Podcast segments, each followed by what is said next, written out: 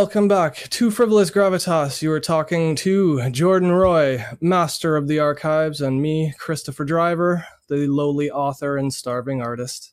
Today, Yeah. we are appropriately discussing matters which concern all of humans based on our need for organization and self determination and the passage of rights and distribution of wealth and et cetera, et cetera. We're basically talking about socialism, communism, capitalism, all the isms that keep getting jumbled together and Yeah. bifurcated into extreme opposites. We've talked a bit about radicalization and how uh, the feelings expressed and imposed on, upon people out of desperation or poverty or um, just circumstances beyond the control of any government or person, and how that affects people's responses to social engagements such as protests and um, politics and Yeah. the like. I think So, one of the, all these isms, I think I we pointed out that a lot of these isms actually constrain the debate because it keeps us from talking. We use these isms to not talk about something. So you say, "Oh, it's capitalist." Well, no, this is a specific aspect of a free market system, and we need to actually say that this is, you know, currency exchange, or you can't just say capitalism or Wall Street because well, it doesn't really have a conversation. And uh, unless so- you're on Wall Street and you know what they're talking about. yeah, you, unless you're on Wall Street and you're not, you're about to get in an appointment where you're, it's like, oh man, uh, this this one should help me achieve quite a bit of capital. so, but Well, certain things like some banks just reported earnings like yesterday and the day before, and like J.P. Morgan's up twenty percent year to date, and what forty percent for Goldman Sachs year to date. Like during a pandemic and a crisis, when people are losing their jobs and their homes, um, the owners of assets and the, the the lenders of the society are the ones making bank and asking for like tax relief those that create after no all the value. stimulus got funneled see- directly into their bank accounts. I don't know. Even though I'm definitely in, in favor of a free market, I do see certain regulations as helping, like you know, to limit the looting. Um, and Yeah, I well, do. There's nothing like, free about socializing losses and privatizing gains. Like that's Yeah. not even capitalism either. Well, and like we've said on this channel before that like you can play the market, but you're not actually creating any value. You're not adding any value to the system. Therefore, you know, you're a jerk. Um, whereas, Yeah. you know, someone who goes off and, you know, prospects and, you know, it's like, oh, look, I have created a mine and jobs and now the market has this much more stuff in it and it's like you have just created a ton of value in the system yes, productivity is basically productivity. the name of the game. So one of the things that's key in there and that we talked about and I didn't really get into is that of choice. And we're gonna I think I want to get into this, but I'm gonna get into it in a roundabout way because we're talking about uh, radical redistribution of wealth to help those that are in desperate need right now. Well, there's lots of people that are in desperate need right now. I could come up with a reason why I'm in desperate need right now. Um, actually, I can. I'm doing pretty good today. Uh, but I, I'm pretty sure I could rile myself up if I gave myself like 10, 20 minutes. But um, one of the biggest examples of this happening is in the Union of Soviet Socialist Republics, uh, where, you know, if I give my biography like I did last time on this topic, um, I was lucky enough to be in a system that I could use my um, free will uh, in order to not hurt others with the rhetoric I was um, spouting. And by that I mean I was able to work my way into a place where I could thrive, uh, where I wasn't just expected to be given stuff. Now, the Tsarist Russia was a non-functioning regime. It's um there's a reason we don't do feudalism. So we have all another ism here. We have uh capitalism, which is a Marxist word, and we have uh socialism, communism, uh, which are exemplified by state redistribution of wealth.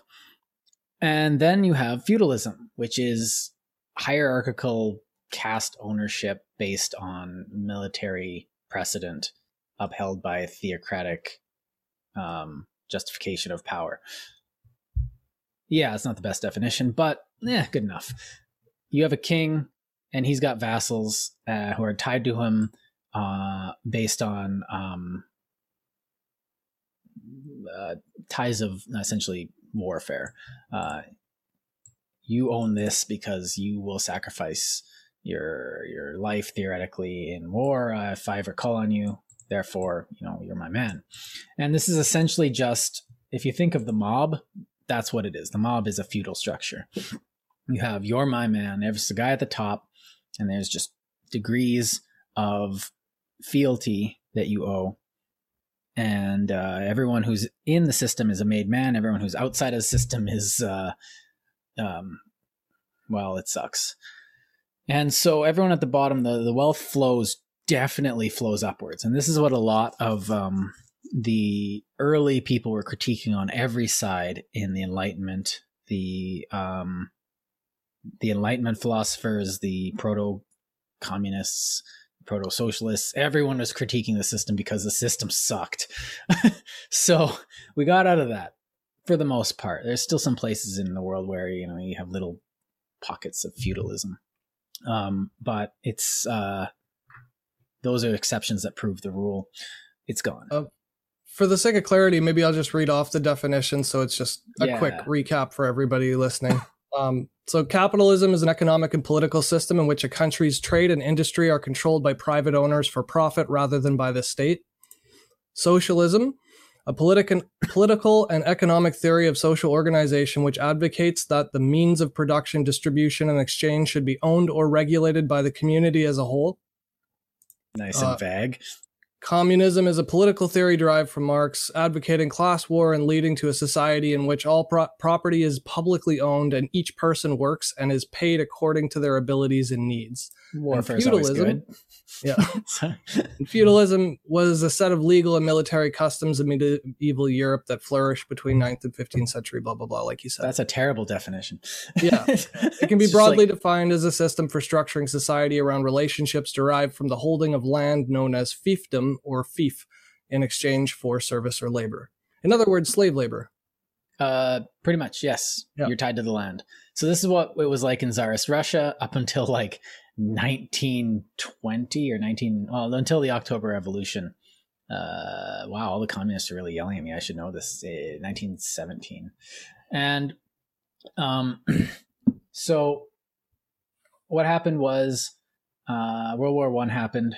the The Russian system was being tested actually, and it failed. They sent a you know millions of men into war with you know most of them had sticks instead of rifles and maybe a couple you know if they had bullets they were lucky up against a very well trained and well equipped german army who would mop the floor with them uh, in every battle and uh, eventually after two years of this um, the russians just kind of started you know throwing down their sticks or their guns if they were lucky and just walking home.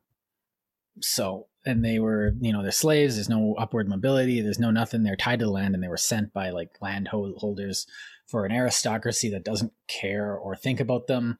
Uh, 10 years previous there was a a um, like a massacre uh, of the lower classes who were protesting about food riots pretty much and we just opened fire on them uh, and it's um, important to describe that though. Like people used to have to stand in line for hours to get a bread and egg food ration for their family. So like right. even if they wanted or were capable of working, they spent all their time trying to get their rations, and the rations were being stolen and siphoned off, and uh, people were stealing obviously because they wanted more for themselves. So right. So communism used to be about food. so the equity in communism used to be a lot more about you know getting people three square meals a day. Well, people don't have that now. Now, a lot of this stuff that people talk about, it's like nowadays when they're using this rhetoric, it's like, oh, the people in this town don't have any of this or that. And then you just say, like, uh, well, yeah, they do. Like, they don't have any freedom. Well, yeah, they do. Well, no, it's a fake freedom. Okay, now you're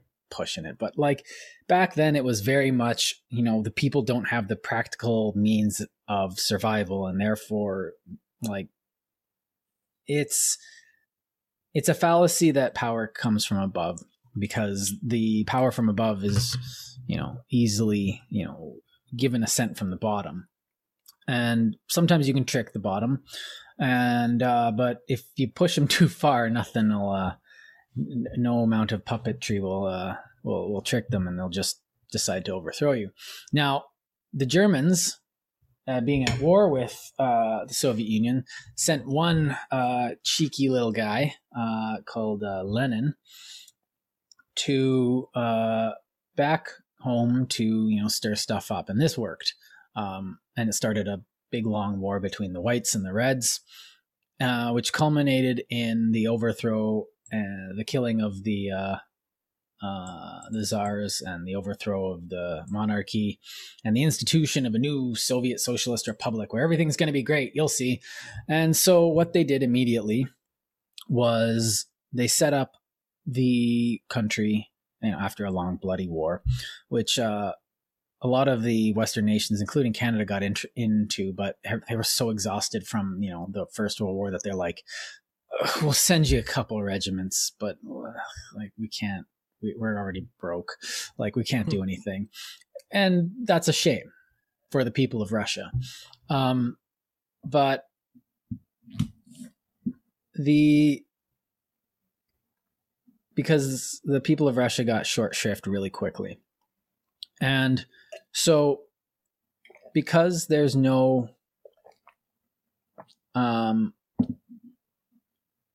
now one thing it relies on is a focus away from individuality. So immediately you start seeing, okay, the worker. Now you're a worker. You're your identity, and so you are stuck. You're rounded up and put into a Soviet, and all of a sudden you're a worker, and you'll be like, okay, now you're in charge, and you know all of a sudden the factory owner's dead, and you and five other guys are sitting around going like, all right, you're in charge of the factory, and you're called, you know, the Soviet of the local iron work in, you know, Omsk or something. So uh, now there's all these tiny little Soviets everywhere. And they're all trying to figure out how to work. And uh, everyone else has been taken away. And uh, everyone's got hope because it's like, we got this. We're to build it. We're to do it. And there's a lot of there's a lot of hope in the Soviet Union in the early 20s. Um, that quickly dies. Lenin starts setting up camps, uh, and the the power starts getting centralized radically, um, not uh, very much as the feudalism. Because feudalism, if you look at a feudal uh, relation tree, it looks a lot like well, the land is based on because you know, looks like a family tree actually. well, it, it does, but it, it it centers on the capital, and this is what happened in the Union. So it's like, oh, we can't handle it. We need to do this. So they the the what happened was the Soviet Union in Moscow quickly kept taking on more and more and more of the tasks, more and more and more of the decision making that couldn't be made because the workers became disenfranchised from the power that they had given and they had no vote in the representation that was being forced on them. So the, the Soviet Union started saying, okay, we represent the workers. Now the workers are in charge because we're in charge. All right. And everyone's like, uh, yeah. Um, you maybe point that gun somewhere else. so, um, and the leadership was also part of the problem, right? Like the factories being run by government rather than a capitalist. They weren't uh, motivated for efficient productivity. They were motivated to make their jobs as easy as possible and to get as much assistance oh, from yeah. the well, capital that, as possible. That started happening pretty quickly. Uh, you just tell Moscow that you uh, yeah, oh, there's a shortage. And then you a quota. Yourself. yeah, and so though it worked okay for not okay, but it worked. You know, you got to rebuild after a war, no matter what. So rebuilding, you know, that's okay. So they're rebuilding, so everyone's got hope, and they don't realize that rebuilding might not be actually be happening as quick as it might have. And then it, Lenin gets sick, dies. No one listens to him, and they appoint Stalin as leader. Anyways, um, and Stalin really takes Lenin's uh, philosophy to a degree. Now, Stalin's a bit of an idiot. Uh, I've read a bit of his work, and he's kind of um, he's a bit of a midwit midwit. Um he That's thinks putting he's smart. it lightly. Yeah. So he he had enough stuff to write and, and and think about philosophical and use the word philosophy and come up he made like he had these delusions of grandeur though. Like he, he would make these rash statements out of well, nowhere without any justification or re- rationale behind them and just assume them to be true. Like his assumptions well, were blind faith. Yeah. Basically. One example is is like uh, I was reading up on his idea of nationalism and it just felt like reading like a student paper on what they thought nationalism was. It was like, yeah, okay, I'm like, proud to be Canadian. Look at me, Lenin. I did. I, I I defined nationalism, and Lenin's like, yeah, whatever. Okay, do your. He probably stole it from a kid, like so, a baby Dostoevsky or something. So this bank robber, this ex bank robber, is now in charge of your country, and everyone likes to think, oh well, Stalin was actually just the worst. It's like no, he was furthering policies. Trotsky wouldn't have been any better. Lenin, if he had survived, wouldn't have been any better. It was just you know, it was just those policies, but harder. Um, How does he compare to Mussolini? Just for for perspective. uh, very similarly. Now, fascism is like state socialism with a state uh, communism. You it's mean. it's very socialist state. Uh, it is kind of like that. Like the, the the Nazi Party was the um, the uh, National Workers Socialist Workers Party of Germany. Like mm. the worker, yeah, you can see where that's coming from, but it's got a very romantic uh, nationalistic as we would use it now now that after post world war ii you can't really get away from this language. He always had looked back on the glory of what we were and we're going to rebuild that and to be that really orderly. So there's always that kind of like maga. Make yeah, america great again. Trump trump's whole campaign was exactly never, the same. I never get the sense that trump was like that. It's more like the tea party guys before maga came about those guys, you know, where they're emphasizing the aesthetic of America rather than what America they want to be. At least MAGA was like, what do we want America to be? It's like, but like the Tea Party was just like they were reinforcing a shallow aesthetic of America. And luckily, no one took it seriously because America's just like, you know what, I'm going to do my job and not listen to you idiots.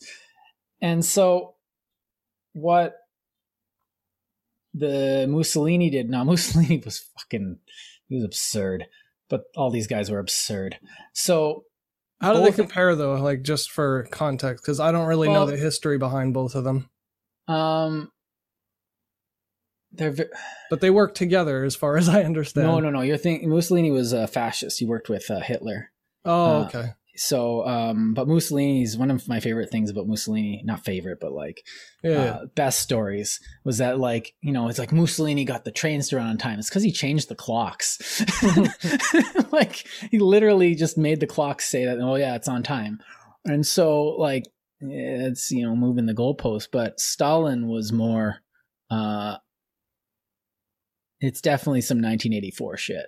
Uh, while it was written about him, like it's pretty hard to so it's just pure control and pure control. Um, the kind of guy where uh, one of my teachers put it, where he has a meeting where if you leave the meeting uh, without pissing yourself, Stalin considers that a bad meeting. So like he, that says he, a lot. That says yeah, that's exactly like that says a lot about his character and as a as a dictator. And a lot of these guys had that kind of like you know like power mentality, um, which you know we want to project onto all the people we hate politically. But this is this this one actually that actually had it, and um, like people like to say that about like you know Trudeau or uh, Stephen Harper, but come on, that's that's that's just projection. Like this guy was like gulag, and and so what happened quickly, and this is if if you want to um, have some PTSD, you can go read Solzhenitsyn and have a bird and have a, like an ant's eye view of what was happening. Uh, you know, and so he quickly started looking for enemies, and they started looking for enemies before Stalin get in control because you know you want to maintain your regime, you want to strengthen it.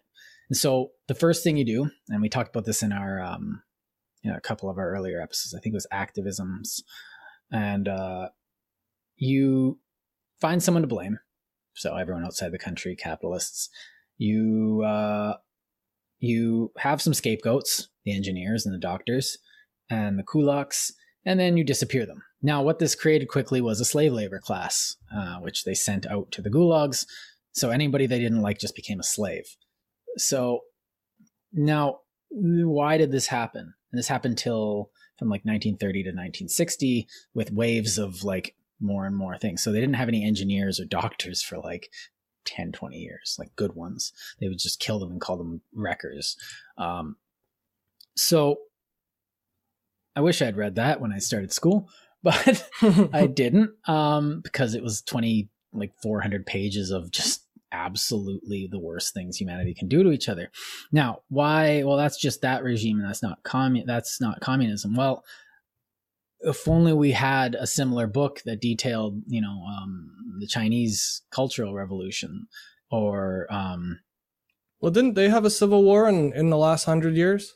Yeah, before, they had a before. Had a, well, Chinese history was uh, they had a warlord period between uh, the fall of the Qing dynasty in 1918 and uh, and 1949, with the major players being the American-backed um, Chiang Kai-shek, who was kind of a weirdo. Um, and the they all kind of came together to fight the Japanese, but once that stopped, they all came together to fight each other. And um, through a series of errors, the communists won and is, is established their power. Now, the problem here isn't that you know communism leads to this communism leads to that it's not communism in particular it's what communism shares with other um, ideas of social organization like feudalism and fascism and uh, i don't know just basic dictatorialship big man politics in ancient times. Um, strangely not the roman republic in certain at certain times. Um, but which was actually very strange for history. That but, is uh, strange, considering especially how aggressive they were just by culture. Oh, well, they're, they're, they were warlike culture, but they were surrounded by enemies for their entire history. So you can't really yeah. not be warlike. Not like, to mention everybody was warlike back then. That's how you survive yeah. and become. Now they did historical. have a slave culture, but it was a very like if you are a free citizen, you could do whatever fuck you want. yeah, it wasn't, and really... the slaves could buy their freedoms too. So it yeah, wasn't like just... labor camps where you're wrapped in chains and you're freezing to death, starving. Yeah, there was now there was human misery. You know, there was always human misery, and yeah. it's not that's the rule. Like it's even the rule today, and uh, the problem is that when the individual stops mattering in a society well, you can do whatever you want with the people in your society. So right now, like I'm an individual in society, and if something happens to me like that's really unjust, everyone goes on the news and we're like, "You believe what they did to that Jordan guy? I don't even know who he is, but oh boy, I don't want that to happen to me. I'm not voting for this government anymore." that's pretty cool. that's insane how that we can actually do that.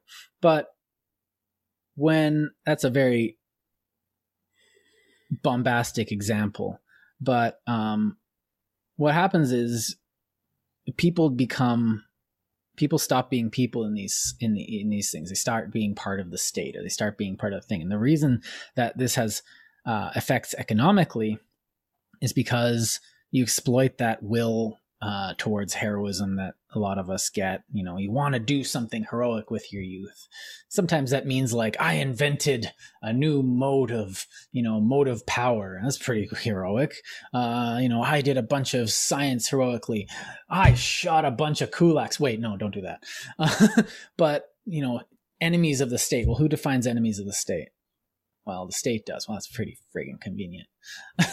so, to me, when the state starts denying an individual's individuality and it says, well, the state's more important, or the group is more important. Well, the group is obviously more important.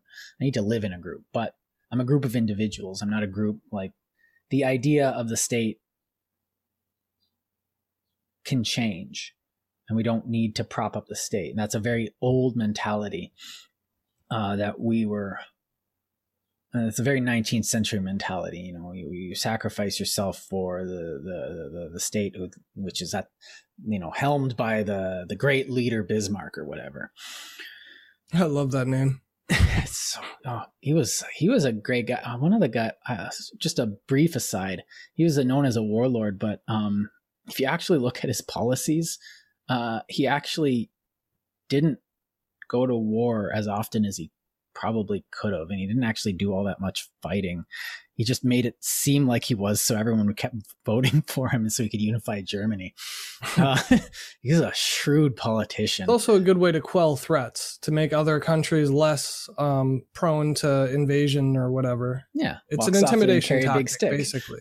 Yeah, but the when you when you have a system that's like okay, we need to centralize everything, which is what communism invariably does. And, Okay, communism, the way you defined it, you know, you have class war, so we fight a class war to get rid of. Okay, Jesus, that's just that's fucked up already. But uh, then you fight a class war so that we can overthrow and we don't have any oppressive class. Okay, so that depends on the fact that there's an oppressive class sitting there with their mustaches. Yeah. Well, first, so, but okay, so let's go back to socialism. Okay, communism stupid. Let's go to socialism then, where we just centralize redistribution of assets. It's like, okay, now there's still a problem in that because now the government is the group and they decide who gets what. Now, upon what need? And this is kind of where I stopped getting interested in because if I can make my own need, I don't need the government to give it to me. But then, and I can just, you know, so it's kind of like what I did uh, during COVID. I didn't have a job, and a lot of the jobs in my field are with the government. So I just made my own. I'm now teaching uh, a Mhm. lot. So, you know, that's pretty cool. And now I'm making money.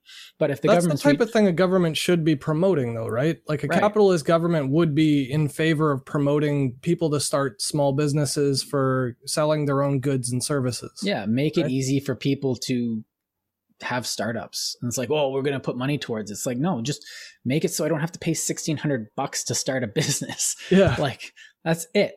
Uh, like, it's worse like liability Of, insurance and professional like all your tools your your gas and accommodations meanwhile like everything costs money so in a capitalist system that's promoting small businesses you might get forgiven on the first like 20,000 you make so that at least you're stable before they start taxing you uh, yeah. and that's you- almost a socialist that, but I would say that's very capitalist because if you, It know, is let's forgive the little guy. Why? So that the big guys have to deal with competition.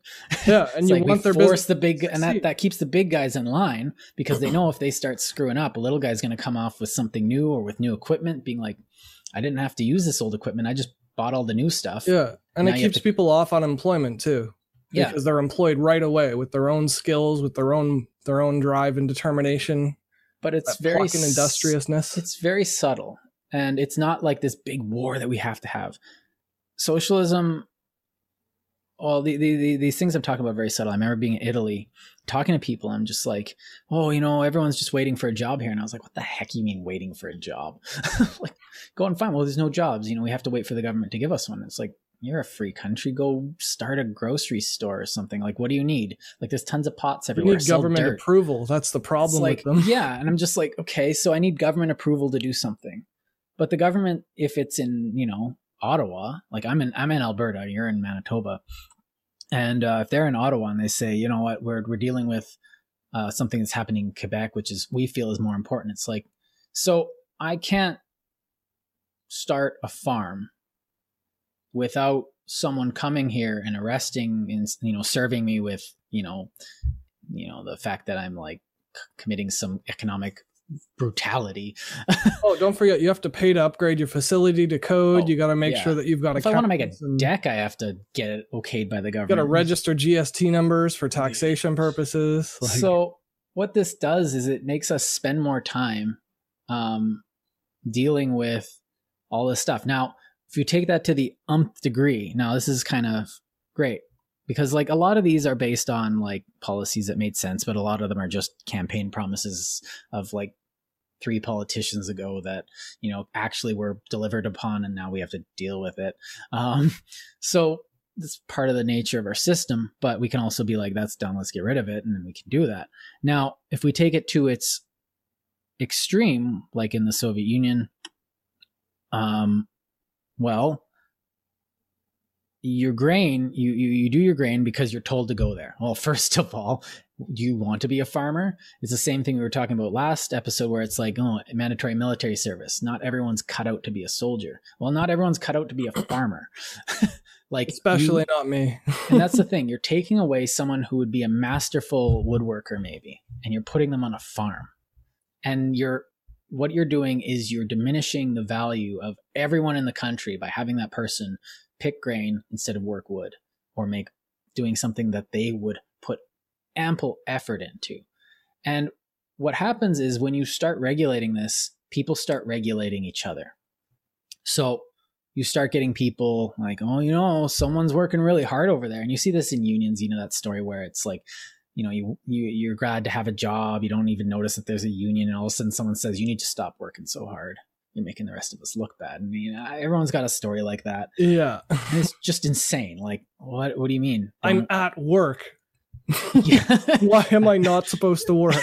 so that's that, that's something that happens in every you know you're making us look bad it's like well maybe you suck and like Or maybe they should just pay you a little more than everybody else. Like, what would be the terrible problem with that? If Yeah. they just paid one person time and a half who works ha- like 50% more than everybody else, everybody else should just be okay having an easy job and not losing any money. Like, why would Well, they then- bother? well if he's working more i want the and you didn't call me in i want to get that time and a half that he's got too because i could have done that but you didn't let me it's like yeah, no, it's that selfishness that gets in the way. It's that So- human nature is the problem. when you put everyone in that everyone's everyone's instead of working everyone's working for the state but then everyone's afraid of each other and then they end up having to work just to survive. And then that makes them that pits them against each other. But in like in a soviet system you get any deviance becomes outlawed. Um and this happens in um not so much in feudalism because in feudalism if you're deviant you just get stabbed or die. Yeah. um because like well there was okay never mind. Magna carta um uh hanseatic league blah blah blah. Uh but um the deviance is just labeled as something. It becomes the enemy and then you can't do it. Now in our in in our society one thing we do well is deviance is looked at as like what are they doing over there? I don't know. Is it working? Yeah, a bit. Why don't we do that too? so all of a sudden we have a new method of teaching children. All of a sudden we have a new technology. All of a sudden we have a new way of organizing taxis or something. I don't know. To me, this is all stemming from like the Industrial Revolution. Once we realized the production lines were highly efficient and people could do it safely and everybody prospers more from it, we just started applying it to everything. So Mhm. You might as well have one really good teacher teach 30 kids instead of every parent trying to teach their kids individually. And then you have some kids that come out geniuses and some kids that learn. Like, Well, look at YouTube. nothing. Now, like even now, like in YouTube, we have this digital revolution, and now you have someone who can teach thirty kids, and then they go put their thing on YouTube, and all of a sudden they're reaching like thirty thousand kids. 300,000. Yeah. Yeah, it's like That's how I learned neural nets was just through YouTube. And there's so many lectures and, and diagrams and animations and movies people put together to help people learn. Uh, like I absolutely free. The digital revolution is like a, a step up from the industrial revolution, in my opinion. Yeah, well, in the industrial revolution, like farming sucked. Yeah. it was hard on you. You're, you know, it's bad for your health. You're in the sun all day. You get skin cancer. You're you're breathing in like dirt, and you're working with poo with your hands all the time. like, and all of a sudden you get to go inside where there's shade. Yeah, there's there's noxious gases, but it's still better for you. Um, Mm. but like, and we quickly relatively uh, figured out how to improve worker conditions. We we we did all this, but and yes, the workers pushing for these things over the course of the 19th century, with help from the communists, um, did do a lot of good. Um, you know, That 16 right hour there to me strikes the importance of having a communist system, not a system, but a communist party in the system. Because their influence is enough to be good for everybody, even if they never win elections. You well, what I here's a, here's a counterpoint. Why do we have to have a communist system when we can just have worker representation? Like, like well, the thing because was the co- capitalists don't naturally do that. You don't walk up to uh to like Jamie Dimon and be like, "Why don't you pay your bankers more?" And he'd be like, "Cause I don't have to." right. that's that's my my job is to make money and cut margins and scalp pennies See, everywhere. This, this goes down to the ism. I don't have to be a communist to believe in workers' rights because I don't need a class war to lobby the government to uh, you know, put filters in the fucking factory so that that right there to me is socialism because it's taking what what's really bad about capitalism. It it just extracts that out and makes that part illegal, and then everything else is capitalist. Like Right. socialism isn't even nearly left. right. Strictly so, speaking, capitalism, but just a step down from uh from exploit exploitation. Right, and it's it's a lot of that is intention. A communist will be doing it so that he can, you know, with the free market and destroy things, and he's looking for a class where he wants conflict. A socialist will, uh, you know what? Let's a unionist will be interested in rights, but the thing is, is that unionists can go too far, which is why And there's often do. contention. Like look at Via Rail and Canada Post. Like I was told when I was wasn't even working for Canada Post, I was working security at a Canada Post building, not to even look at this one woman be, from the other guys that were working there because she will put you up on charges because you know she gets her kicks off or something on like getting making sexual harassment charges. And so I was told if you see this woman walk by, turn around, don't make any eye contact, do this, do that, and like don't you're playing with fire just acknowledging her. And i was just like 10-4 got it. Like and the fact is like they were saying like the unions just got her back so you're not even in the union so it doesn't matter. Or those things like um, if one person gets pulled called into work they have to pay everyone's wage who gets pulled into work. Now for me i get paid for services rendered period. Exactly. like I do work and like if people all pay you before it happens, it's like, yeah, all right, but you know, if I don't do it, I'm giving you your money back. You know, we're fair business. This is a mutual exchange. I'm not here to, you know, haha, how can I, you know, get this people's money without any effort? And I, I hate that mentality because, you know, a lot of people see the government like that, like, oh, I'm on disability. Haha, I don't even have to work. It's like, are you okay? Like, do you need help? Do you need a friend? Do you want to go for a beer? But the worst thing is the government response to it is like, well, if if people are going to do that, then we're we're going to give them less than what they need to live. So Yeah. then people who legitimately are disabled can't afford to live. Well, because and of the, the other people that are abusing the system are hurting the people that are actually need that. Like Yeah. disabled people who like I need to live and therefore and I need money to live and um I uh I lost my eyes and hands in an accident. So I need help to live. And we agree that you know the individual is more important than the system, so we're going to let this person live even though they're in this But it's Um, not even about letting them. You're not allowed to die in Canada. Like if you tried to get Yeah. euthanized just because you lost your hands and your sight, they'll say no, that's not enough to get euthanized. yeah. Like they'll make you live and then not give you enough to eat. It's yeah. disgusting. And so, but then you have like it's easy to exploit because I don't know, there's no checks and balances. But the point is, and I think um was it Blyth, Jamie Blyth, James Blyth, Mark Blyth? Mark Blyth. He does uh his now. I'm definitely like a. I definitely lean towards, you know, pull yourself up by your bootstraps a bit, you know, take some personal responsibility, blah, blah, blah. That all, that whole, like, you're an asshole shtick. Because, well, one, I put some effort in and I got rewarded for it. Not like I don't like drive around a Lamborghini. I still have a Nissan, but um, the I feel like you know I put work in and I got it, and I'm like, okay, just you know put some work in and you can get it. I- But at the same time, Mark Blyth's book, um, why um, was it austerity matters? His book on austerity. And Angrynomics is really good too. His Yeah. his latest. Yeah, I got to read that one actually. But Yeah. uh, austerity, and he makes a case for us uh, against austerity and why we should have uh, some social programs.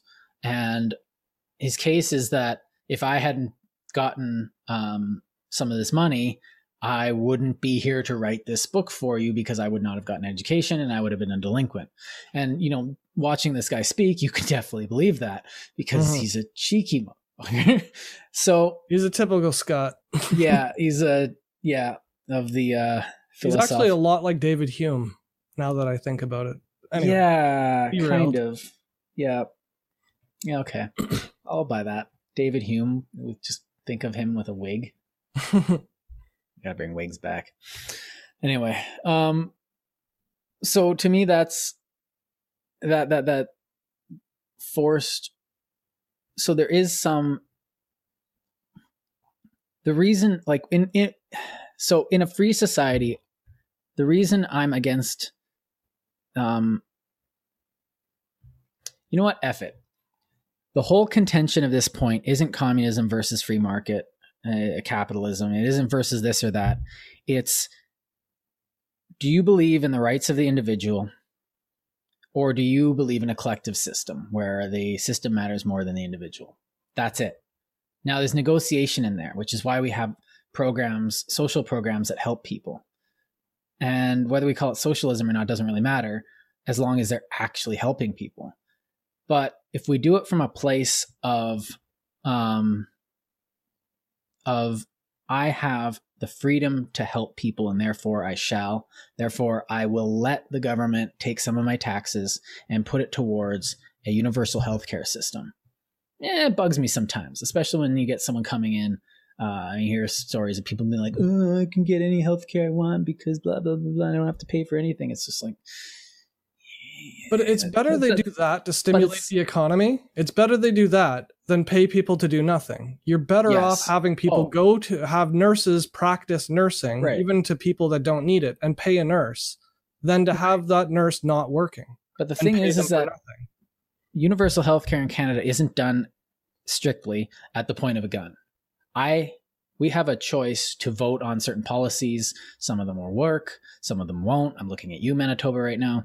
Uh, um, specifically, Pallister's firing of all the nurses and stripping the healthcare system over the course of the last three years.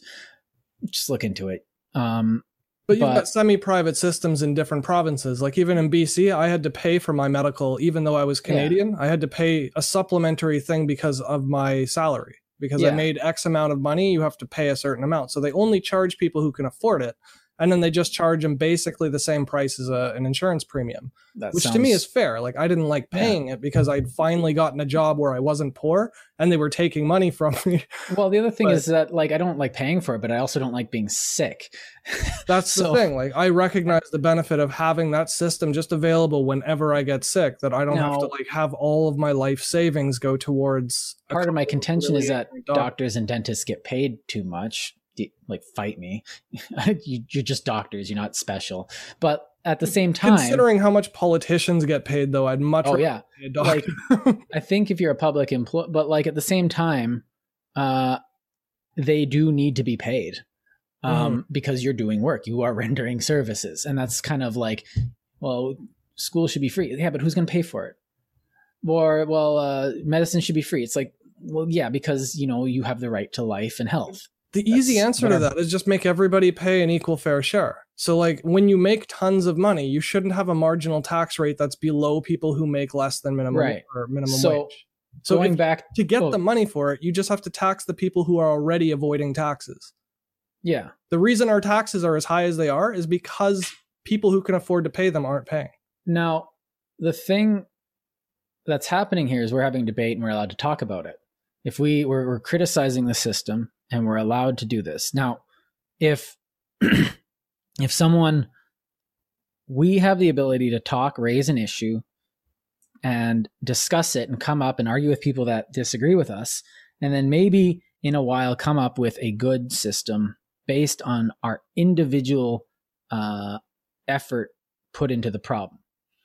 And we have a choice to actually deal with the problem as an individual or a group of individuals in a collective system, regardless of what ism it is, um, well, you get what you're served and you'll enjoy it and you don't have any choice. Um, and that kills any opportunity. There's no point in trying to get upward mobility. And there's because like you could be cut down at any moment by some policy that you have no uh, say in. So I think that's where I sit now with regard to this. And so you're against the extreme version of it. well, there's always debate. There's, there's always no debate. further extreme than that. That's as far as it goes. When someone controls what you do for a living, that that's as extreme as the system can get, basically. Yeah, that's why I own guns. So a less ex- a less extreme position would be the government helps people who don't have employment. And if you can get your own job and stuff, they leave you alone. Yeah. Like it should just be there as a backup. Yeah. And then if It's- a a company safety needs an employee, there should be a place or a resource. The government can say, "Hey, we've got these people who are available. We'll we'll only charge you half rate because they're not, uh, you know, because you're going through us instead of going through the private sector Yeah. yourselves. The like they could sh- offer incentives to hire unemployed people who are on unemployment or disability. Oh yeah. They Well, just it's the government's there for two things: to do our paperwork and uh, to act as a safety net. And if you're down at the safety net, like no one should hit the ground.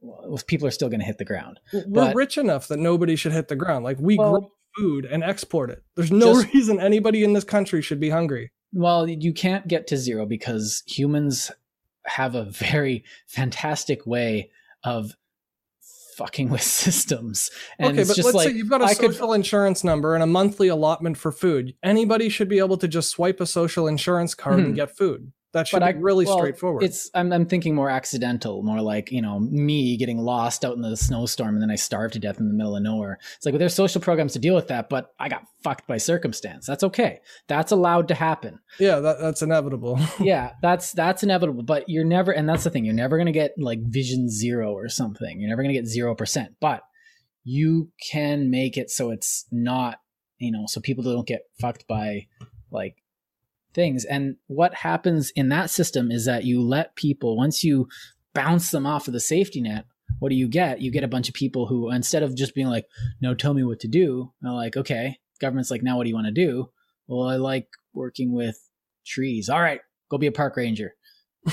Here, we'll give you some money to go to school to become a park ranger. That's a like it's a good job. Why not? You Mhm. can put yourself, and that's the thing. You can decide where to put yourself, and you, the individual, will put more effort into something they enjoy doing, woodworking or whatever, and wherever they end up, because it's their choice. But the only opposition I ever hear to socialism is the radical, most extreme version of socialism. And they ignore all the socialism that we love and endear about our country. When you say, like, why is it so great to live in Canada? You say, we've got public pools, we've got parks, we've got firefighters, we've got police officers, I we've think- got hospitals, we've got grocery stores.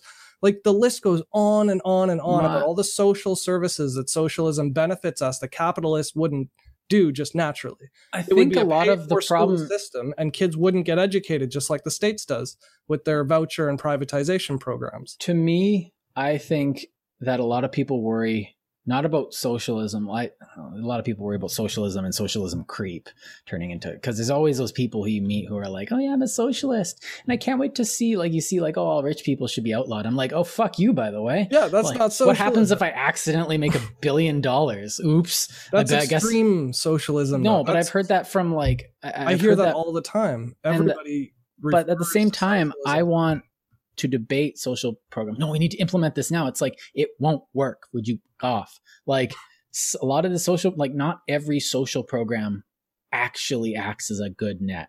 Some of them make like there's a lot of them that don't do anything that are there to make the government Dude, look good. most of there's- them are tax uh, tax evasion tax shelters. That too. Most Uh, organizations that are non-profit they funnel money from profitable companies into them and pay out staff Well, every time you, uh, happen to work every time they ask you for money at the grocery store, like that money is just a tax write off. It has nothing to do with charity. Oh, would you like to donate to this or that? You say no. say no. That money's not actually Yeah, going. If you donate help- yourself don't donate through them Right. And that's the thing. You can help as an individual. As an individual in a free society, you can start your own soup kitchen. You have enough money, buy something, start cooking soup, and And go. if you don't just mail a dollar to a soup kitchen, they'll use it. Trust me. oh, yes. if they get an And- anonymous dollar, they'll and you got a return address, they'll even send you a receipt for the Well, dollar. go in and like talk to them and if you think they're on the level be like what do you need and they'll be like we need salt and be like uh, but at the same time like a lot of them are a lot of the worry is and i think rightly is that you give a you give them most a cookie and they want a glass of milk and if you give someone if if you make you don't want in our society where we require individuals to work on their own volition you don't want them to get used to being given things But think about this: how many people would choose to live their entire lives owning nothing but bare necessities? Like most people want more out of life, and for the ones that don't, they're not going to work anyway. Like no matter what, they'll they'll live Mhm. off charity for their lives, whether there's a safety net or not.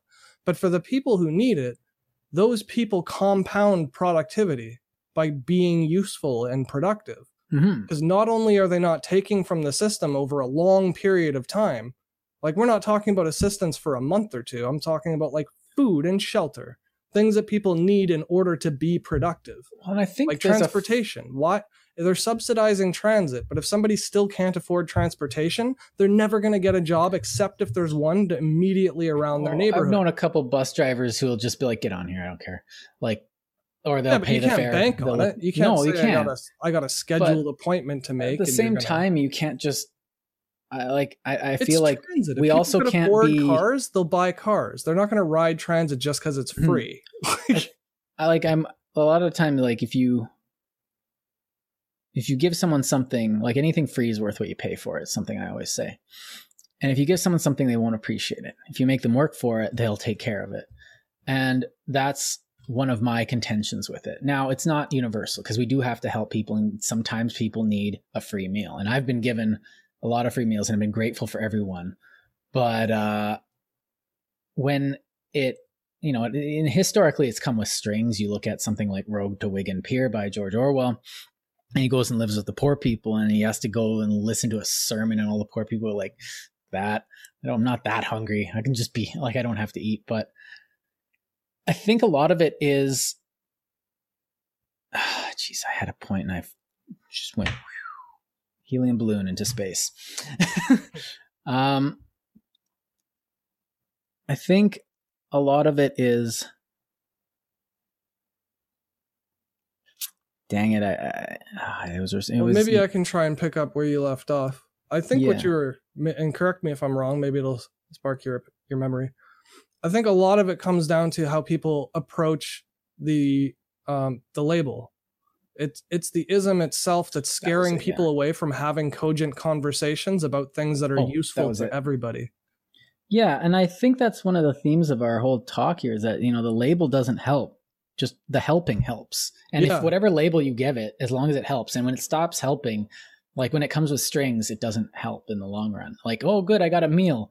Oh no, I have to march with these guys. Oh no, they're giving me a rifle. Oh no, I'm pointing it at people I like. Yeah, what's like- our name? Taliban? Oh, okay. Yeah. Yeah, but rock a lot of things and this is one of the things that i'm thinking we're forgetting is that in an individual society well in, in, in a collective society the individual doesn't matter and yes you don't matter unless you you know actually make yourself matter in which case you, you got a fight ahead of you. I disagree, but I'm a philosopher. well he- well here's what i'm saying.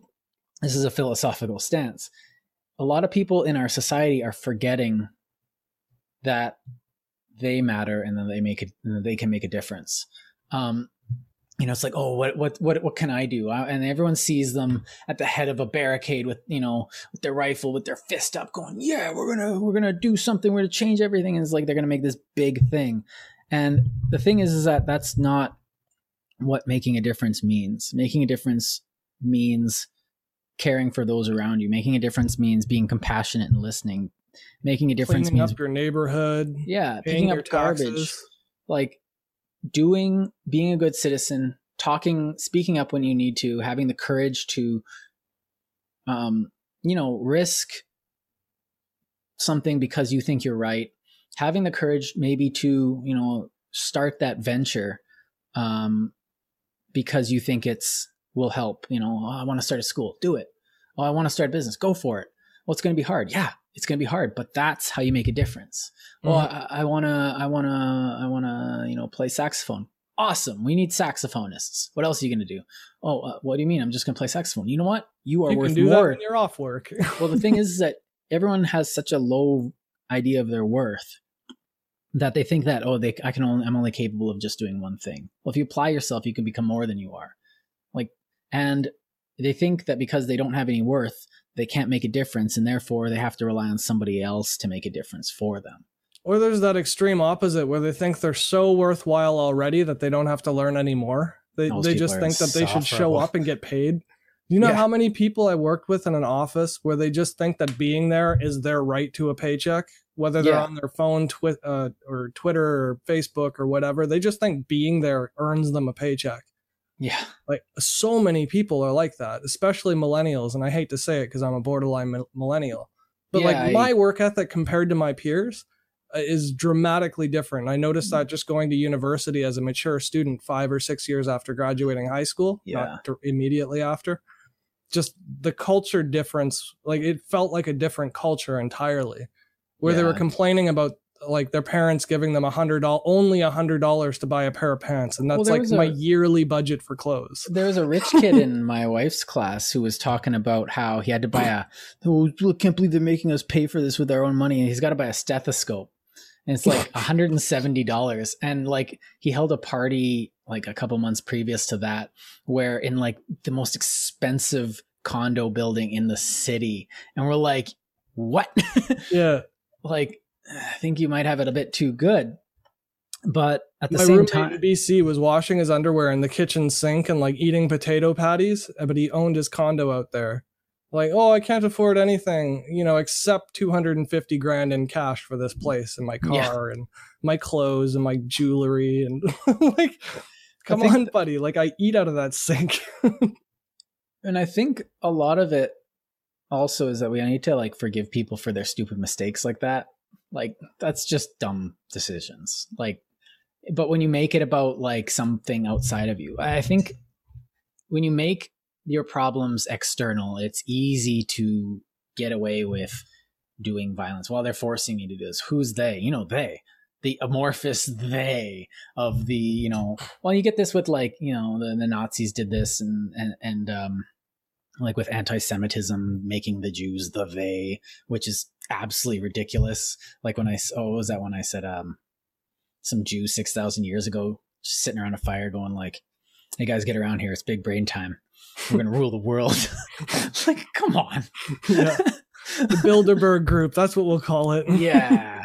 We'll change names this like soon, and then Izzy Asper will do this. It's like, come on, off. It's, it's dumb. So Yeah, if human beings were that well organized and planned that far ahead, it would be so much easier to just plan a working society than to do that. Heck, if the Jews could do that, I would let them. but like Anybody could do that. but like it's so much easier just to say, "Oh, I'm insufficient." Not because of me, not, you know, taking myself seriously or just, you know, doing a honest day's work. I'm insufficient because of the Jews or the kulaks or this or that other group, rather than because they see that. Because when you stop thinking yourself as an individual, it's easy to not think of others as individuals, and then you can guilt free pop them off in a civil war, which is no fun. So I think I'm running out of brain power here, and I think I've said my piece. Um, so any thoughts? I'd Uh, like to make a couple comments if you'd indulge me. Yeah, I'm just I'm I think I've said everything I need to and I'm running out of uh I'm starting I- to ramble and I repeat think myself. first and foremost, when people discuss any matters of socialism, it should be noted that there's a big or in the definition there, and regulation by a community could mean regulation by a democracy. In other words, everybody participates in that regulation. In other words, it's not oppressive, it's not dictatorial, it's not totalitarian, it's not authoritarian.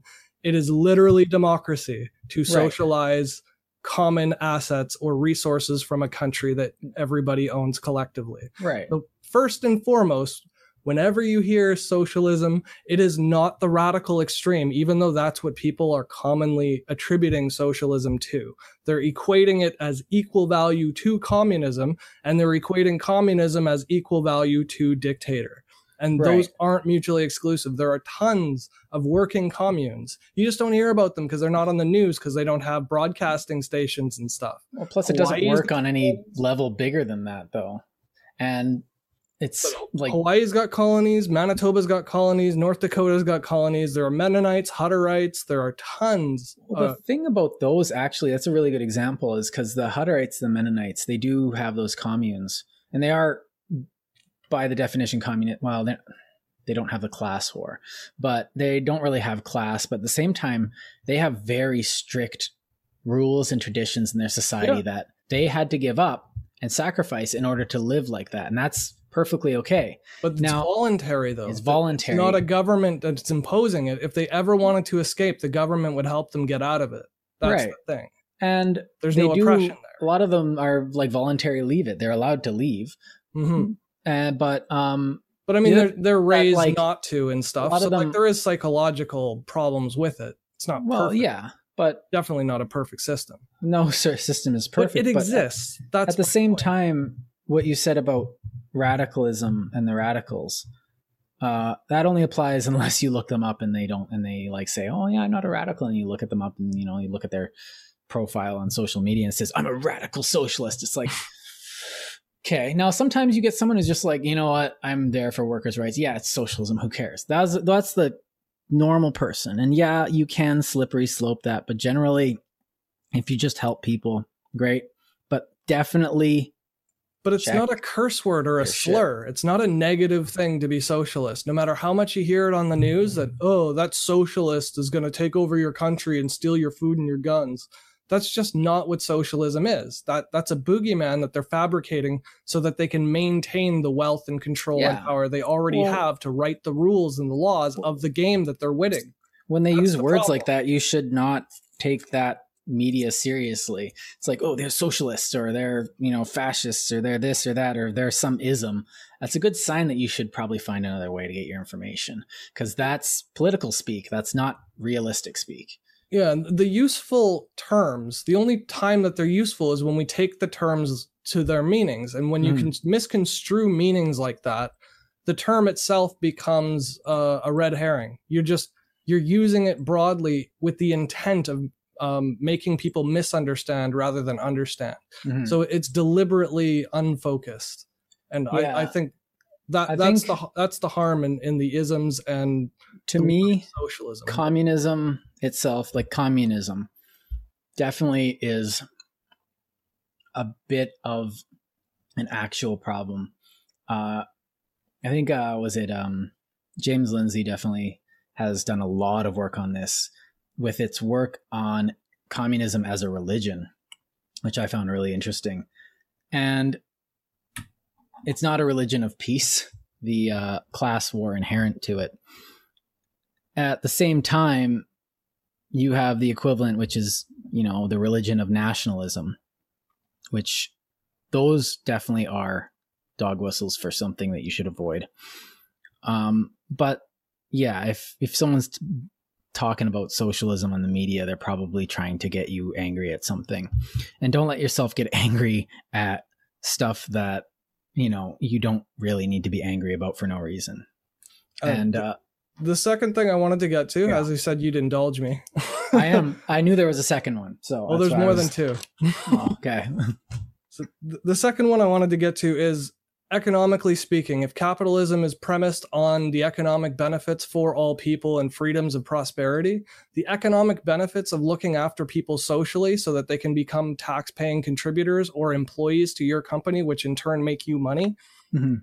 addressing homelessness and poverty is actually in everybody's economic best interest. The Right. only reason we don't do it is because we're nearsighted and we look from quarter to quarter. And that's just based on regulations for the way that we tax people and the way that we report our finances and the way that um, corporations are required to report to shareholders is all based on quarterly numbers. So when those numbers are nearsighted, just like the um, the political foresight is only four years ahead of time at most, and that's from the day they step into office. Because after that, they're just trying to get reelected because that's their job. But these people aren't leaders of countries; they're symbolic leaders of parties, and the party is a democratically elected group of individuals, all representing their constituents, idealistically speaking. So, if you want to get active, be active in the way that we address democracy because democratizing the wealth distribution based on productivity rewards people like you who work hard. It doesn't hmm. reward people who don't work hard but get margins from uh, from a bank and earn percentages or commissions on billions of dollars that had to be spent with or without that person's involvement. So, like to pay a banker by percentages and then to pay a laborer on a fixed per hour wage that they can't afford to live on is ludicrous because one is providing an immediate social benefit to providing food to people and stocking shelves, and the other is doing something a computer can and is doing already, providing liquidity in the market. Mhm. Trading shares and futures doesn't actually grow a crop. Growing a crop grows a crop. If anybody should get a commission or a percentage from the benefits of that, the yield should go either to the country through taxation or to the farmer, who then pays taxes. It shouldn't go to the one guy who's not paying taxes or contributing.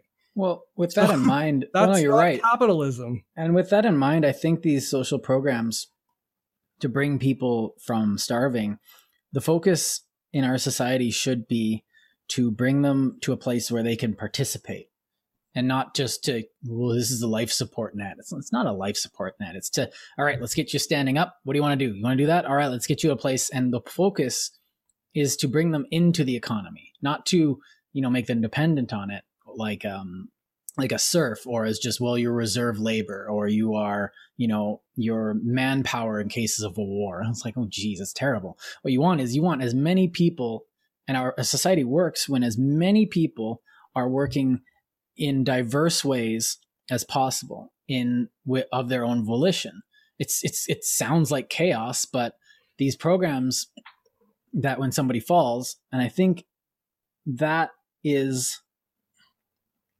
we don't want the government to be taking care of people. We want the government to be, be like, all right, let's dust you off and get you up. What do you want to do? Uh, that kind of thing. I, I, like to get them participating because the more people participating, the more varied um, work we have getting done, the more ver- more ideas we have in the market, that kind of thing. And mm-hmm. we need these people up on their feet. Not, well, you just want more people working. It's like, yeah, because working people are psychologically more healthy than people who aren't, period. And if we get them a job, even if it's stuck on a shelf, that person is going to be less likely to commit suicide. They're going to be less likely to do harm onto others. They're going to be they're going to be more social. They're going to be more well adjusted. And if we can do that for a large amount of people and get them integrated, then all of a sudden we have another 100,000 people creating value in the system and are better behaved, which just sounds bad, but like. And again, to point out, it's double the benefit because not mm-hmm. only are they not costing, they're also producing. So mm-hmm. it's not even a matter of cutting costs by getting them off of social services. It's a matter of spending on social services in order for them to eventually start paying for other people's social services. Mm-hmm. That's how the whole system works. That's how it's designed.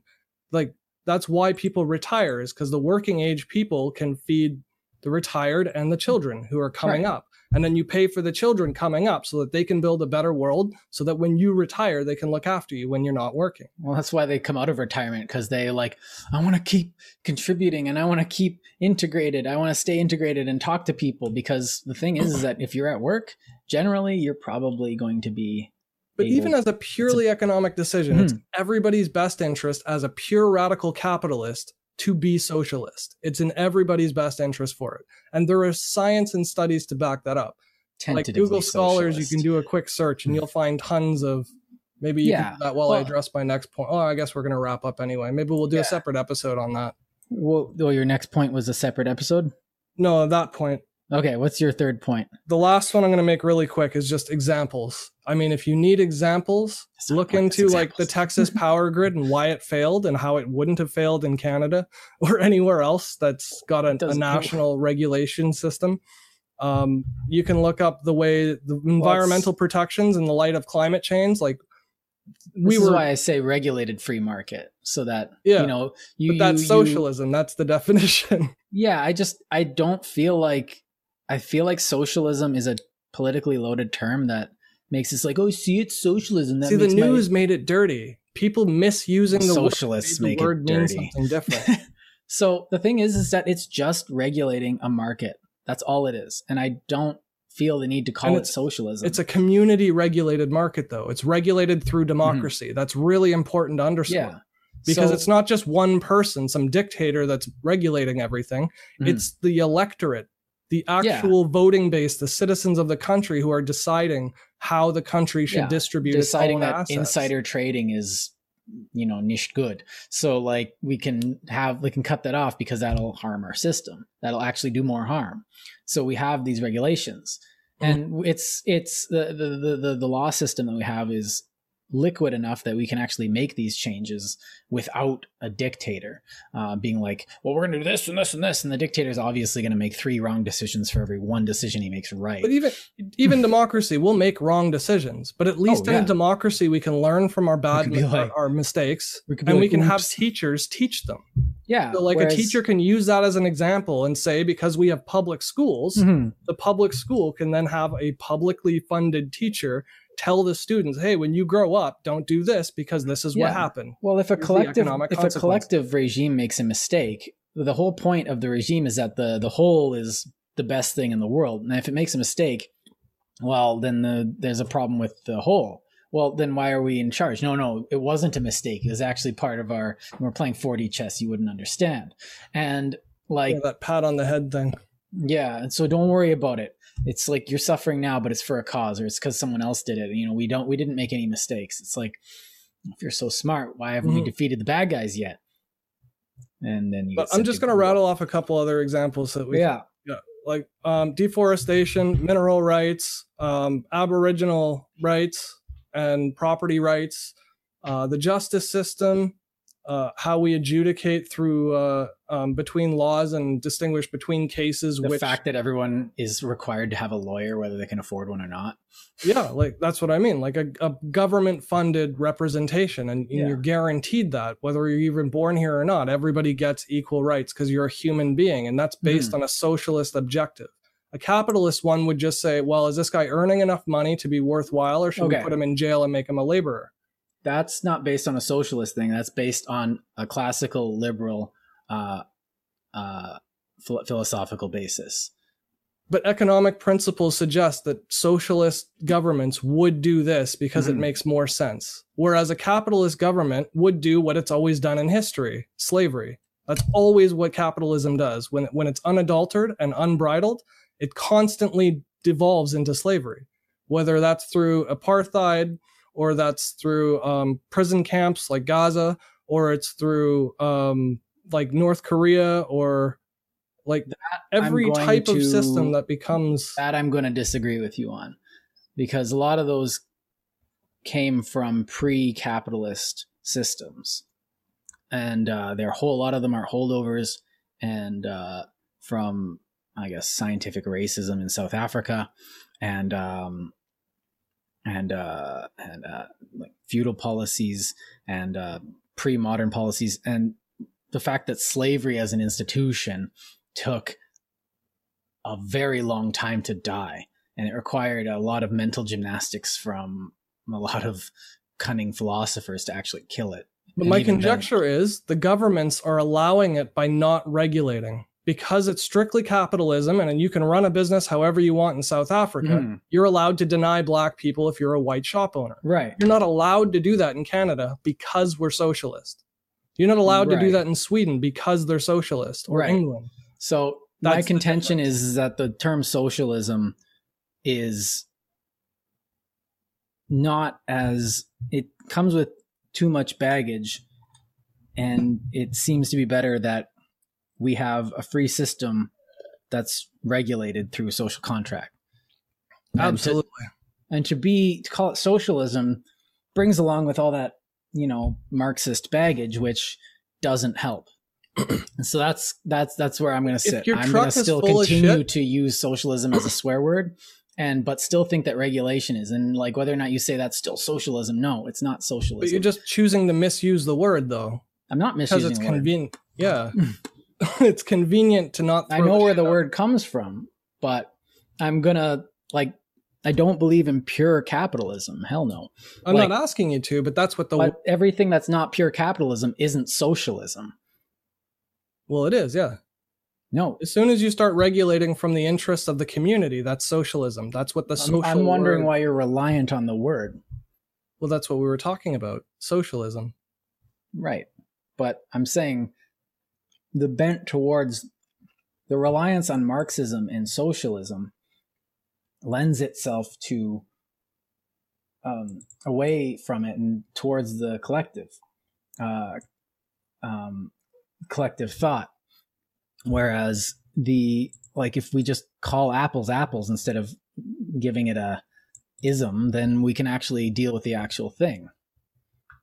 Well, what you're I'm doing is avoiding calling an apple an apple. You're saying, well, everybody calls it a pear, so I'm going to call it a pear. I'm telling you to call it an apple, and you're saying no No, because I'm because just that's not how people regulating a free market without regard and denying Marxism. That's all I'm doing. But it's a community regulation. That's the key word. Like Right, you can regulate a, so- capitalist market in favor of all the capitalists. That's what they do broadly speaking in but we're living in a social contract no matter what like we're always regulating each other no matter what we're just doing it with regard to uh, a common law system and legal and government regulations whether or not this wh- however the social contract is constructed there's always regulations in a system so Only in Canada, not everywhere. no no literally everywhere it's part of living Iraq, Afghanistan, they have social contracts like that. But if you don't have money, you go to jail. And if you have money, you don't. Right their social contracts suck No, that's capitalism. That's the, that's capital saying this dictates, this dollar bill dictates my rights. right And it's unbridled by the community's involvement in the decision making of how, how my money should be represented or Mhm. um, repatriated. Not repay, um, redistributed. all right so But anyway, I'm running out of brain power, and uh, we have different ideas of what capitalism is. Um, so maybe for I'm- another episode. maybe for another time, Uh because there's definitely such thing as predatory capitalism, which I'm, you know, I, I'm still against that. I never lost that. No, no, you, I, you've never given the impression that you were in favor of it. Don't worry. So, uh, but I'm definitely running out of brain power. Like I said, uh, COVID vaccine's still hitting me, so I'm uh, I don't have the Cool. Well, thanks for the discussion as always. Yeah. hope we guys hope we gave you guys some uh, food for thought. It's a mental And, uh, chud to, to masticate. You guys definitely got into learned a lot about me. Don't hold it against me. Um, yeah, and so no, we uh, appreciate the honesty, and everybody's human, and being honest and open helps other people learn from your experiences without repeating them. So I think it's very important and valuable. I'm grateful that I you did wrong up. and right. so, um, yeah. Thanks for tuning in to Frivolous Gravitas. See you guys. Have a good one.